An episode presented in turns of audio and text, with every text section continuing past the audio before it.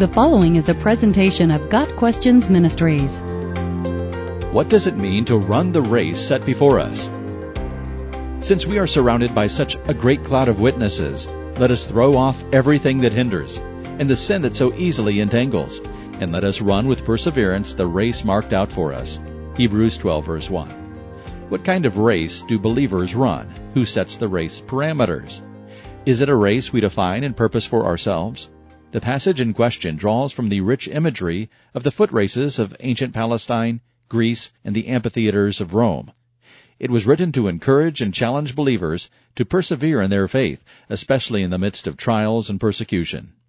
Athletes in a race were surrounded by rows and rows of spectators, pictured for us as a great cloud of witnesses. The witnesses of the believer's race are listed in the previous chapter of Hebrews, the men and women of God whose faithful lives were recorded in the Old Testament. These saints persevered despite unimaginable oppression and cruelty and were commended for their faithfulness. Whether the saints of Hebrews chapter 11 are actually watching us run our race today is doubtful. The point of the passage is that their testimony lives on. Their unyielding faith bears witness to the promises of Jesus Christ, urging us to follow their example and run with perseverance the race marked out for us. The race, then, is the Christian life. It's a marathon, not a sprint, and we are called to stay the course and remain faithful to the end. Paul used this same imagery near the end of his life. I have fought the good fight. I have finished the race. I have kept the faith. 2 Timothy 4 verse 7.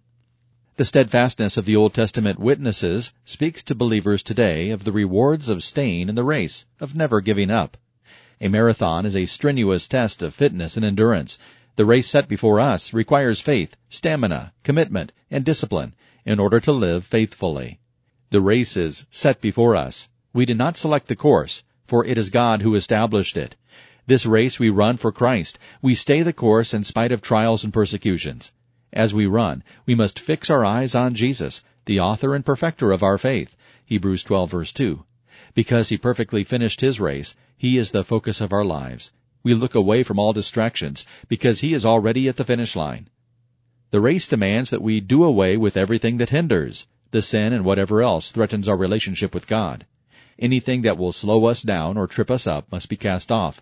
The apostle Paul says to put off your old self, which is being corrupted by its deceitful desires, and to be made new in the attitude of your minds, and to put on the new self, created to be like God in true righteousness and holiness. Ephesians 4 verses 22 through 24. With the encouragement of those who have gone on before, we rid ourselves of thoughts, attitudes, and habits that impede our progress. Seeing that the race God set out before us is a lifelong marathon, we must commit ourselves to run to the very end. A daily regimen of prayer, worship, reading God's Word, and examining our lives for impediments will help. We will persevere by maintaining a Christ-like attitude, even in the midst of trials. No matter how long the race may be, we keep our eyes on Jesus, the champion who initiates and perfects our faith. Hebrews 12 verse 2. There is joy awaiting. In the words of songwriters Twila and Starla Paris, Runner, when the race is won, you will run into his arms. Got Questions Ministry seeks to glorify the Lord Jesus Christ by providing biblical answers to today's questions. Online at GotQuestions.org.